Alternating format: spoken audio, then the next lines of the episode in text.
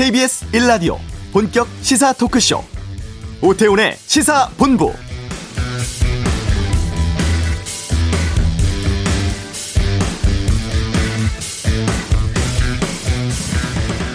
오늘부터 적용하려던 수도권의 새로운 거리두기 시행은 일주일 연기되었습니다. 집단 감염이 걷잡을 수 없이 번진 데다가 델타 바이러스까지 확산하자 지자체들이 긴급 결정한 건데요. 오늘 0시 발표를 보면 서울과 경기, 인천 등 수도권에서만 600명이 넘는 환자가 나왔습니다. 활동이 많은 20대에서 50대 청장년층의 감염이 대부분이고 수도권의 지난주 20대 확진자가 전주 대비 20% 넘게 증가를 했습니다.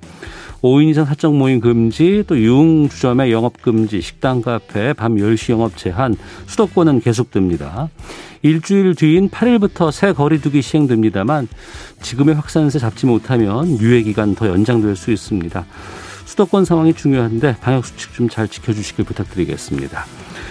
오태훈의 시사본부 일본의 수출 규제 조치 만 2년 도했습니다. 잠시 후 이슈에서 호사카 유지 교수 통해 2년 지난 지금의 상황 어떤지 좀 알아보겠습니다. 이번 주 한반도는 코로나 방역 관련해서 북한에서 중대 사건 발생했다는 소식 짚어보겠고요. 2부 각설하고 본격적으로 시작된 대선 레이스 여야 상황 어떤지 또 출마 관련한 이모저모 등에 대해서 다양한 의견 듣도록 하겠습니다. 세대별로 다르게 소환되고 있다고 합니다. 추억의 드라마 세상의 모든 리뷰에서 다뤄보죠. 오태훈의 시사본부 지금 시작합니다.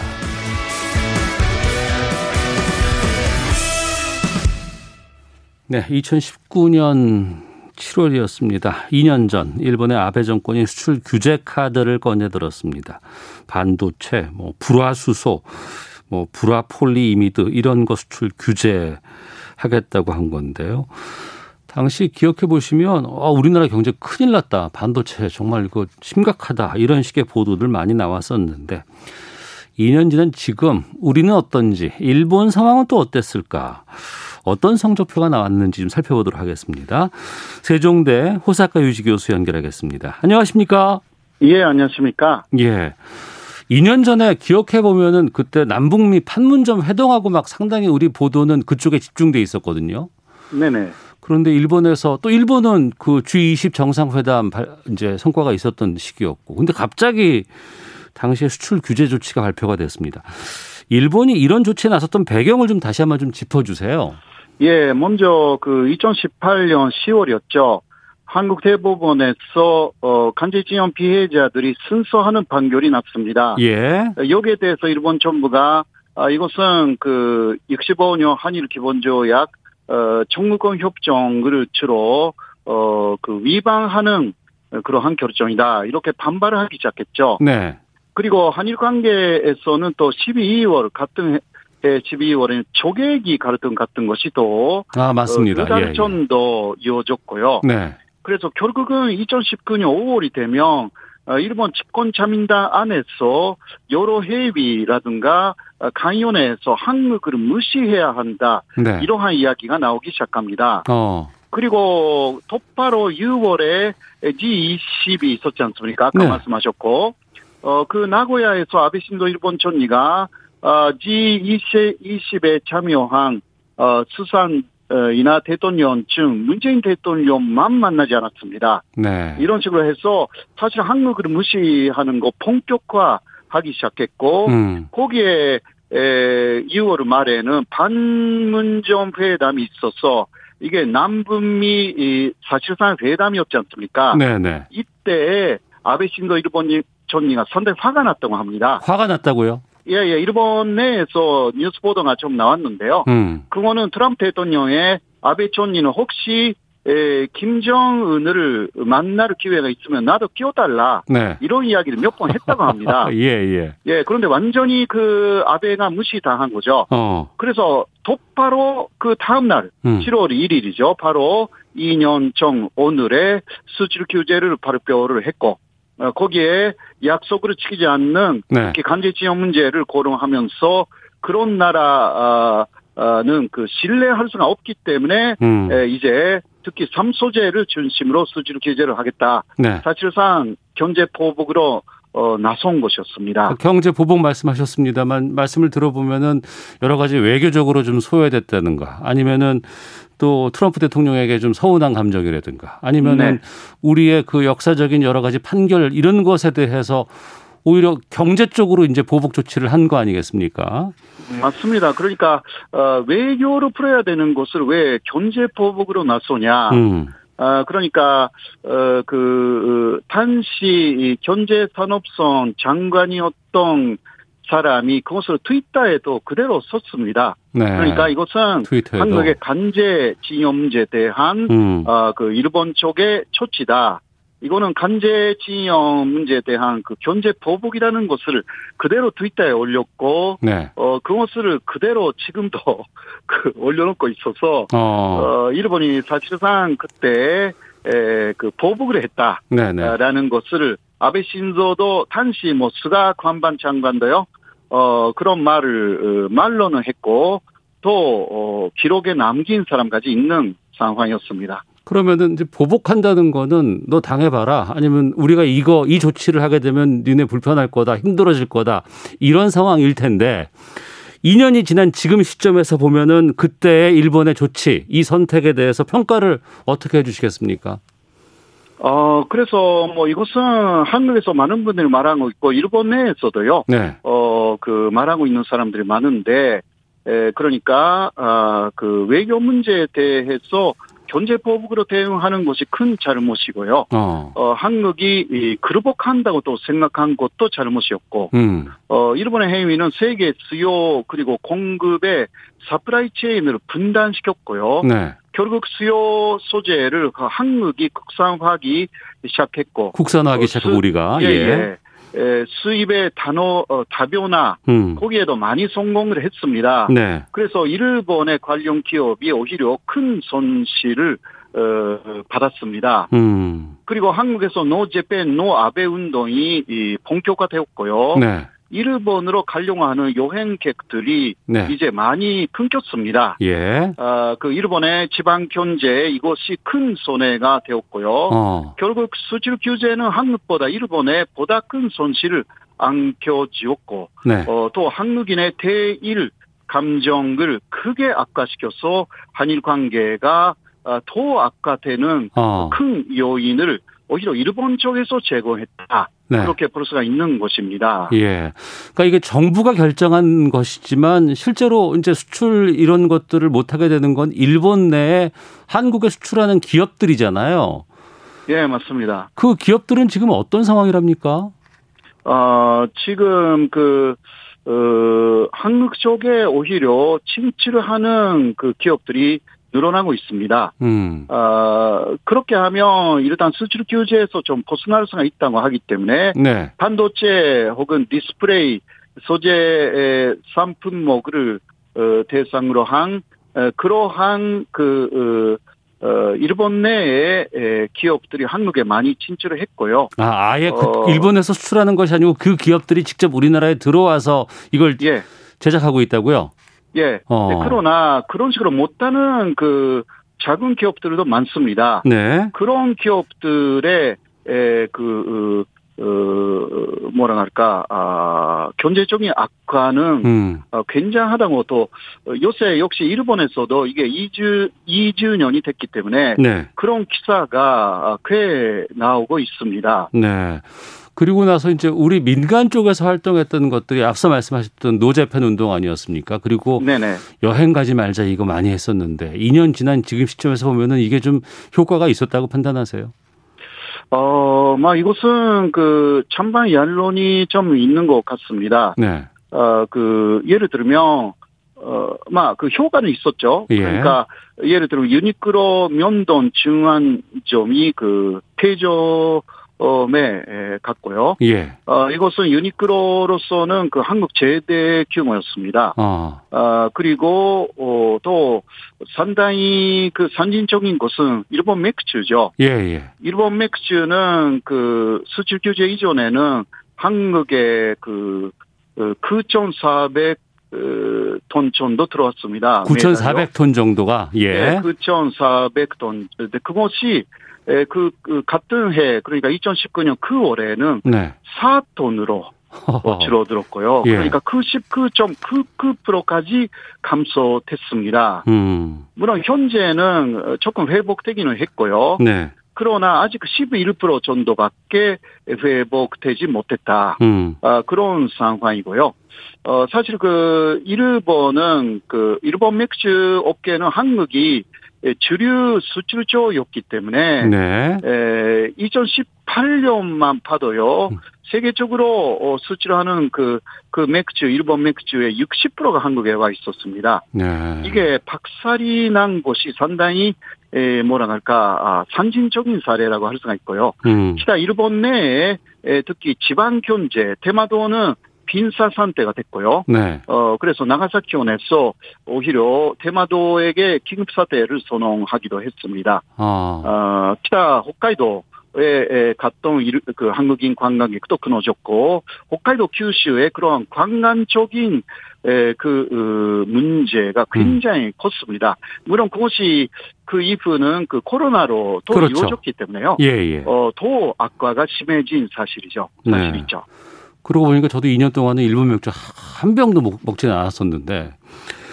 그, 아니, 그, 그 사이에 한국 맥주가 좋은 게 많이 나왔습니다. 아, 그래서 지금 많은 분들이 말하는 것은 일본 예. 맥주 마시지 않아도 어. 한국 맥주의 맛이 좋아졌다. 네. 아, 그러니까 일본 맥주 맛을 잊어버렸다. 어. 그런 분들이 꽤 많습니다. 예. 사실. 2년이 지난 지금 시점에서 지금 보면은 한일 관계가 지금도 상당히 안 좋은 건 사실이거든요. 예, 맞습니다. 어, 그리고 일본은 지금 이 수출 규제 조치 한 이후에 타격이 컸다고 말씀해 주셨고 또 게다가 지금 코로나 상황으로 경제도 되게 좋지도 않은 상황인데 네. 일본이 이 스스로 좀 이 규제 조치를 완화하거나 풀 가능성은 어떻게 전망하세요? 아, 현재는 그런 가능성이 보이지는 않고 있습니다. 예. 아, 네, 에, 부르지 않다고 해도 한국이 그렇게 타격을 어, 입을 것 같지는 않습니다. 음. 삼소제뿐만이 아니라 네. 아, 사실 그 어, 다른 분목에 대해서도 음. 어, 지금 그 한국 정부가 상당히 에, 지원을 해가지고요. 네. 어, 330 품목에 대해서는 항상 에, 그 어, 이게 에, 수급 동향을 감시하고 있고요. 음. 어, 한국에서 네. 그리고 100 품목에 대해서는 기술 개발을 엄청나게 추진시켜 가지고 예. 85 품목의 기술 개발이 에, 굉장히 많이 진행됐습니다. 음. 어, 나머지도 올해에 에, 많이 에, 그 연산시킬 수 있는 제재를 갖춘다. 사실 한국 정부가 네. 어, 굉장히 그 기업들하고 그리고 중소기업하고 어, 그 조인 해가지고 어, 많이 이 부분은 개선한 게 사실이기 때문에 네. 개선을 에, 많이 했죠, 그, 우리가. 예. 예. 이러한 부분은 그 일본 쪽에서 어, 막 지금 수출 규제하고 있다 해도 음. 그렇게 에, 문제가 지금 안 보이는 부분이죠, 사실. 네. 네네. 뭐 지금 가장 상, 그, 예. 예. 문제가 보이는 것은 역시 그, 어, 한국에서 나가는 일본 기업, 기업들이 많아지고 있다라는, 음. 아, 이게, 에, 네, 여러 가지 이거 해석이 있는데요. 네. 가장 큰 것은, 어, 이게 한일 관계가 나쁘다라기보다, 음. 어, 막 한국에 고질적인 문제가 있지 않습니까? 네. 아, 그 노조가 강하다라든가, 어. 아, 그 한국의 그 법인세 세율이 높다라든가, 네. 아, 이러한 부분이 가장 작용한 것 같고요. 예. 물론 그 전범 기업으로 분류되어 있는 기업은 어 잘못하면 이게 에, 그 전범 기업으로 재판에서 패배하여서 한국에서의 활동이 제한이 된다라는 음. 그 걱정을 하는 기업들이 좀 있는 것 같은데 네. 그러나 현재 일본 기업들이 그런 전범 기업뿐만이 아니기 때문에요. 음. 어, 오히려 어, 어, 그 한국에 진출하는 일본 기업이 오는 게 아닙니다. 네. 어, 그러나 그 지난해에는 45개 정도가 한국에서 나갔고 음. 그래도 들어오는 그 회사도 20개 정도는 있었습니다. 네. 어, 그런 것은 조금 더 조금 더 지켜봐야 하는 부분이고요. 음. 어, 네, 지금 상황으로 그대로 가야 할 것인지 아니다. 뭐 여러 가지 솔직히 이 지리적인 시점이라든가 여러 가지 상황들을 봤을 때 한국과 일본 간의 여러 가지 관계가 나아진다면 시너지 효과가 양국에 발수, 어, 발휘할 수 있는 건 상당히 좀 많이 있거든요. 양국 관계를 어떻게 풀어가야 한다고 보세요? 아, 양국 관계는 그 우호적으로 가는 게 다 좋은 거 아닙니까? 사실. 음. 네, 그러나, 어, 네, 그러한 그 민간의 경제적인 부분하고 전치적 외교적인 부분을 섞어 놓으면 안 된다는 게 사실 기본입니다. 네. 이러한 기본에 돌아가는 합의를 먼저 해야 되고요. 음. 어, 그 다음에 한일 간에서 문제가 되어 있는 강제징용 그리고 위안부 문제 기타 아, 사실 그 후쿠시마 의 그, 뭐, 오염수 반입 문제라든가, 네. 새로운 한일 간의 그 쟁점들이 있습니다. 음. 이러한 부분은 역시 two track으로 따로 경제 부분은 살리고, 이게 사실 일본의 니카이 간사장이라든가, 네. 아, 그, 앞, 스가 정권의 기반이 된 니카이 파는 어, 그쪽이거든요. 그러니까, 음. 경제적으로는 살리고, 어, 전적인 부분은 따로 좀, 어, 그 해결을 하자. 이게 한국의 two track, two track, 하고 어, 굉장히 비슷한 이야기를 하는 그런 그룹들이 있기는 합니다. 네. 네. 그러나 문제는 그 특히 자민당에 있는 강경파죠. 그거는 이르, 어, 아베 전 총리하고 연결되어 있는 그룹들이 아직도 강한 힘을 갖고 있기 때문에 음. 에, 스가 총리 자체가 움직이기가 어렵습니다. 네. 양쪽의 기반을 갖고 있기 때문에 어. 에, 이런 부분들이 그 일본 내의 상황이 안 풀려가지고 결국은 한일 관계가 풀리지 않는 그런 상황이라고 볼 수가 있죠. 네. 일본 언론들 보니까 우리나라 대선에 상당한 많은 관심을 보이고 있고 보도도 꽤 나오고 있는 것 같은데. 예, 맞습니다. 이번에 그 야권 유력대 주자라고 할 수 있는 윤석열 전 총장이 기자회견 네. 자리에서 네. 이런 얘기를 했습니다. 한일 관계 개선을 위해서 현안을 전부 하나의 테이블에 올려놓고 그랜드 바겐을 하는 방식으로 접근해야 한다 이렇게 밝히기도 했었는데 이 방식에 대해서는 어떻게 보세요? 예, 일괄 타결이라는 것은 하나의 방법이기는 합니다. 예. 그러나 타협하는 생각이 양쪽에 있는가가 어, 이게 관건이죠. 어. 어. 목표는 한일 관계 개선, 거기에 초점을 맞춰야 하는데, 네. 그런데 하나하나 현안들이 예, 꽤 복잡한 문제를 갖고 있습니다. 네. 어, 그것을 그 한꺼번에 한다라는 것 자체가 하나는 잘 불리고 다른 곳은 소홀히 됐다. 음. 아마 이렇게 될 것이기 때문에 네. 저는 그런 방법이라기보다 어. 하나하나의 팀을 구성해가지고 네. 전문성 있게 풀어나가는 것이 오히려 네. 한국의 극익에는 맞다라고 저는 생각합니다. 어. 아니면 한국이 오히려 상당히 어, 불리하게 될 우려가 있다. 네. 사실 1965년에 한일 간의 교섭도 어, 이르가르 타결에 가까웠습니다. 예. 어, 그런데 하나하나 보면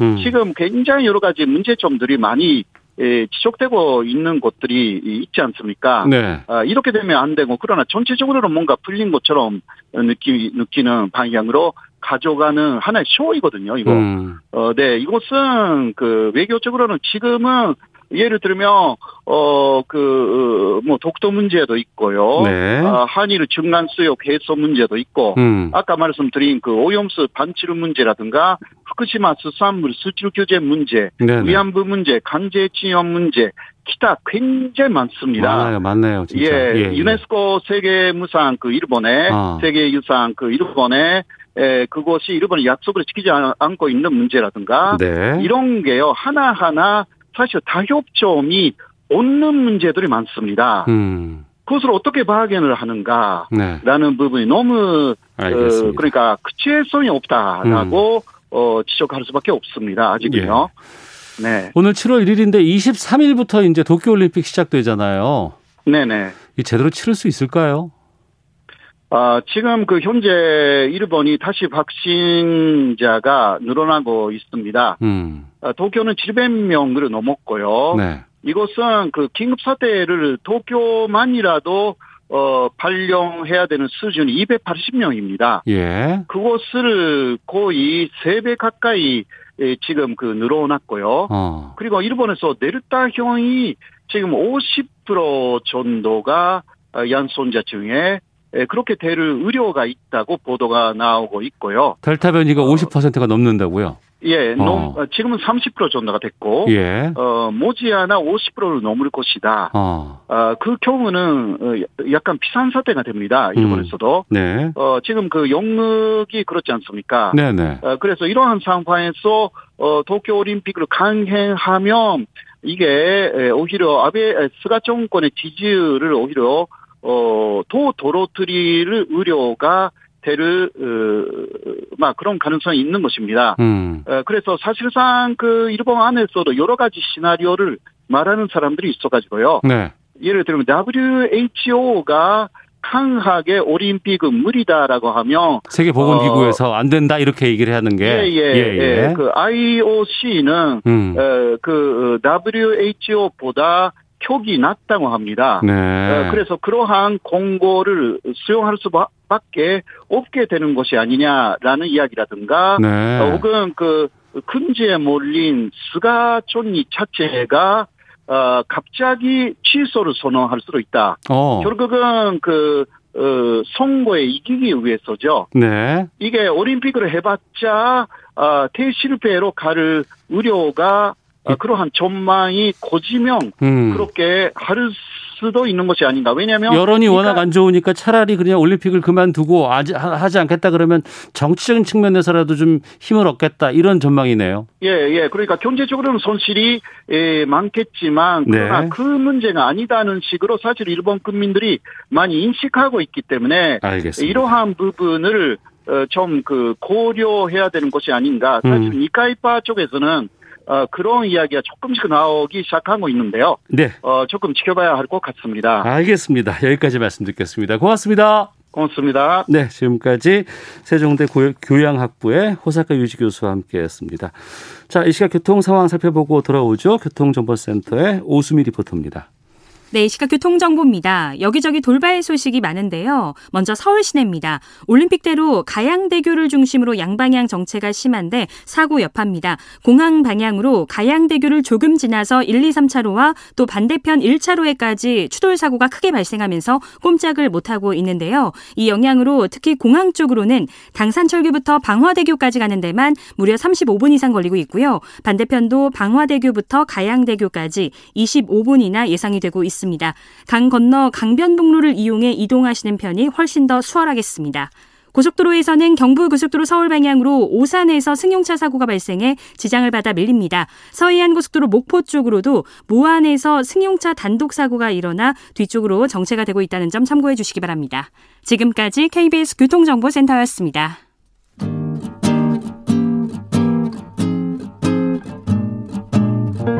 KBS 1라디오 오태훈의 시사본부 여러분의 참여로 더욱 풍성해집니다.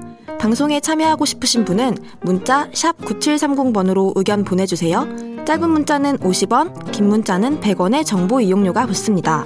애플리케이션 콩과 마이케이는 무료고요. 시사본부는 팟캐스트와 콩, KBS 홈페이지를 통해 언제나 다시 들으실 수 있습니다. 많은 참여 부탁드려요.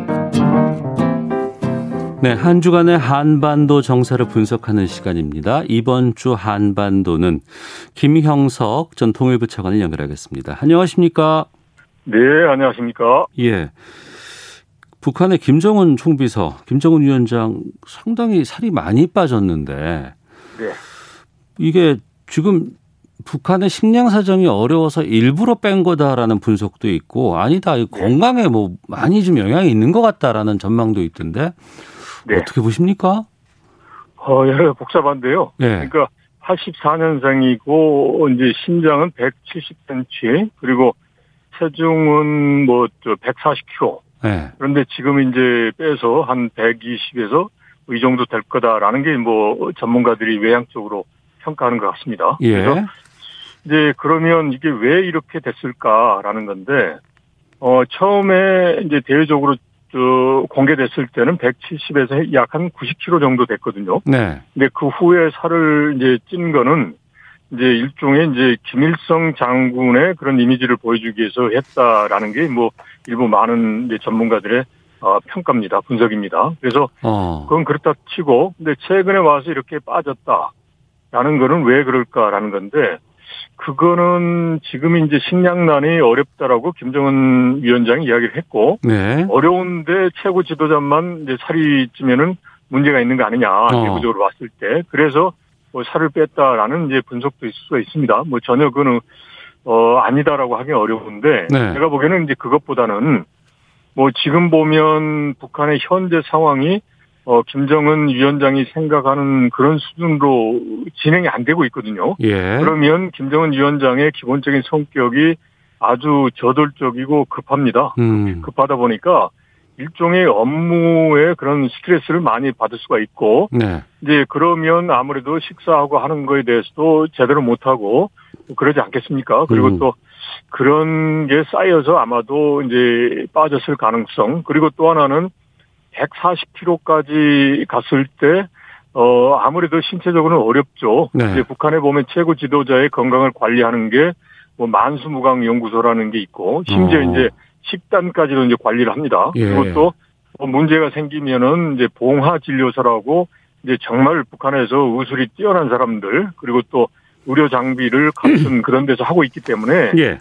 어, 아무래도 이제 봤을 때 너무 과체중에서 문제가 있다라는 게 이야기가 나왔을 것도 같아요. 그게 음. 매일 체크를 하기 때문에. 네네. 그래서 이제 이거는 건강을 위해서 다이어트를 해야 되는 거 아니냐. 어. 이제 그런 게 이제 김여정을 포함해서 이제 북한 지도부에서 이야기가 들어갔을 거고 그래서 아마도 어 체중을 감량한 게 아닌가 싶습니다. 그리고 네. 과거에 2018년에 남북회담이나 북러 정상회담 이렇게 했을 때 그 행사장에 있던 분들이 이제 언론에 밝힌 내용을 보면 네.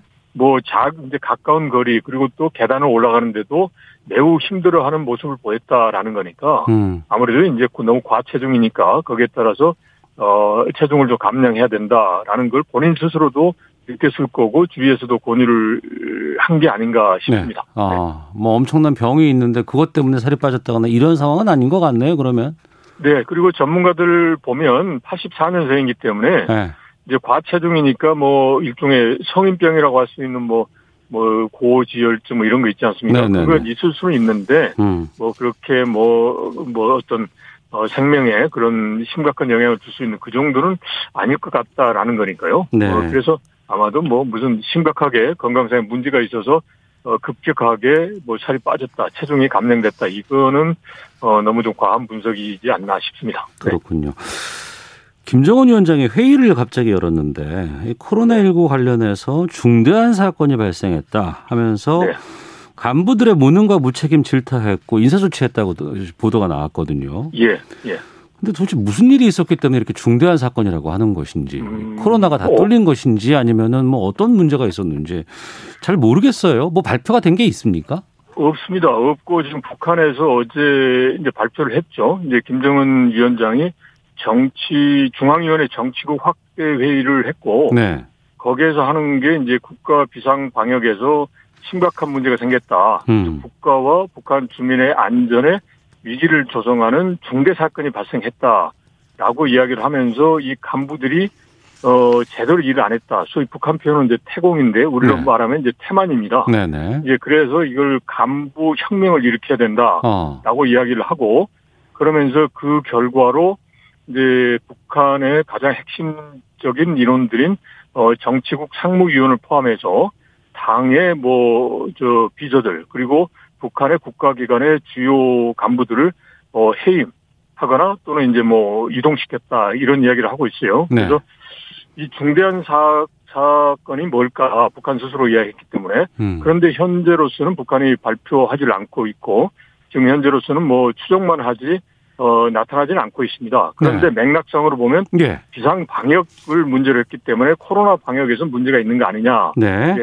거고 그러면 북한 스스로가 확진자가 없다라고 했는데 확진자가 어 김정은 위원장 주위에서 뭐 나타났거나 어. 아니면 이제 뭐저 일종의 북한 주민들 사이에서 어 광범위하게 확산돼서 여러 가지 차이적인 부담을 주는 그런 상황이 되지 않느냐 뭐 이렇게도 추정해 볼 수는 있죠. 아직까지 뭐 명확하게 밝혀진 건 없는 것 같습니다. 근데 맥락상으로 보면 네. 이제 코로 국가 비상 방역 체계 즉 코로나와 관련된 중대 사건이다라고 북한이 이야기를 했죠. 음, 이런 상황이라 그러면은 뭐 어, 남과 북간에 어떻게든 무슨 뭐 만남이라든가 회의라든가 사업이라든가 이런 것들 좀 재개해 보려는 노력들을 하고 있는데 그 부분에 대해서는 안 좋은 시, 그 시그널이잖아요. 그렇죠. 그러니까 지금 2000 이제 코로나가 되고 난 뒤부터 북한이 북중 간에 이제 국경도 다 차단하고 네. 철저하게 지금 뭡니까 저 방어 체제로 들어섰기 때문에 네. 그래서 만약 국가 비상 방역 체계에서 이렇게 중대 사건이 발생을 했다는 거 아니에요? 음. 가능성이 아니라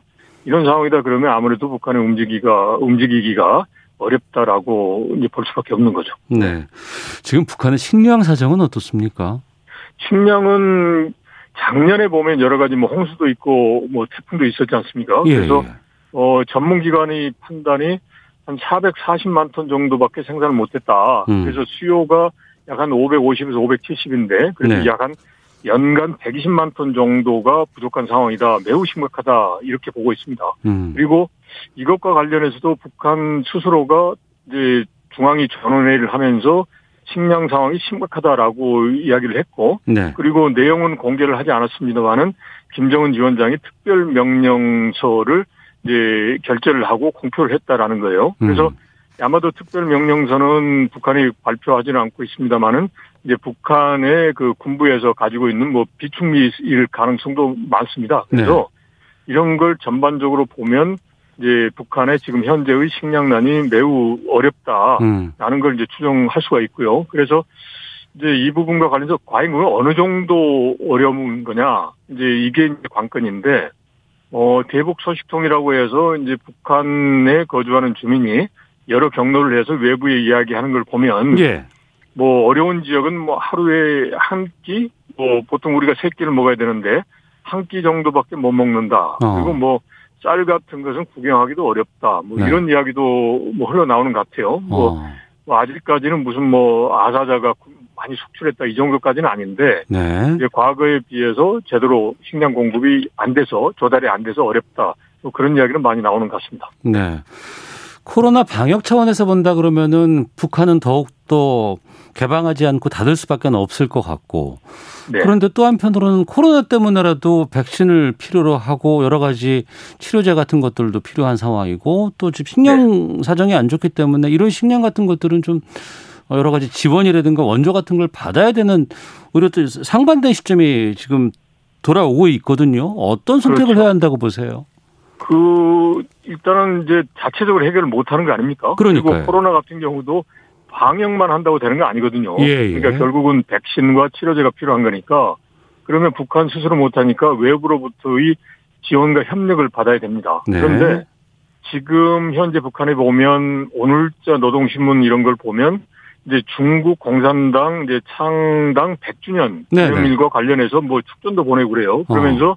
중국과의 그런 전통적인 우호 관계 이제 그걸 뭐 정치 군사적 그 인민 생활 모든 측면에서 공고히 한다라고 이야기를 합니다. 그리고 네. 또 반면에 이제 중국의 입장에서도 보면 뭐 백신을 제공할 용의가 있다. 뭐 북한에서 어, 요청을 하면 음. 그리고 또 이제 북한과 중국이 산과 물로 연결됐고 이제 그 피로도 맺어진 관계이기 때문에 네. 뭐 서로 도와주겠다라고 해서 아마도 우선은 먼저 중국으로부터의 그런 지원과 협력을 통해서 지금 현재 어려운 상황을 어, 뚫고 나가고자 하는 게 아닌가 싶습니다. 그런 다음에 네. 이제 어, 미국하고 하는 것은 지금 어 일단 기본적으로 뭐 대결 대화와 대결이 다 준비되어 있다라고 하지만 음. 결국은 미국이 북한한테 제시한 거는 미흡하니까 구체적인 걸 더 내놔라라는 거 아니에요? 네. 이런 상황에서 미국이 안 움직이는데 북한이 움직이기도 어려울 거란 말이죠. 어. 그래서 이런 미국의 그런 어, 보다 구체적인 조치가 있기 전까지는 네. 아마도 중국과의 협력을 통해서 지금 현재 어려운 상황을 어, 뚫고 나가려고 하는 게 북한 지도부의 어, 속셈이지 않, 나 싶습니다. 그러면서 음. 이제 북한 당 간부들을 이제 막 그 사상 또는 이제 어, 혁명화 간부화하려고 하는 거죠. 음, 예. 알겠습니다. 오늘 말씀 여기까지 듣도록 하겠습니다. 고맙습니다. 네, 고맙습니다. 예, 지금까지 이번 주 한반도는 김형석 전 통일부 차관과 함께 했습니다. 잠시 후 2부 각설하고 있습니다. 여야 대선 경선 레이스 상황 좀 짚어보도록 하고요. 또 세상의 모든 리뷰 이 시간에는 레트로 트렌드를 타고 재소환되고 있다고 하는 어, 예 드라마들 여기에 대해서 좀 말씀 나눠보겠습니다. 2부에서 뵙겠습니다.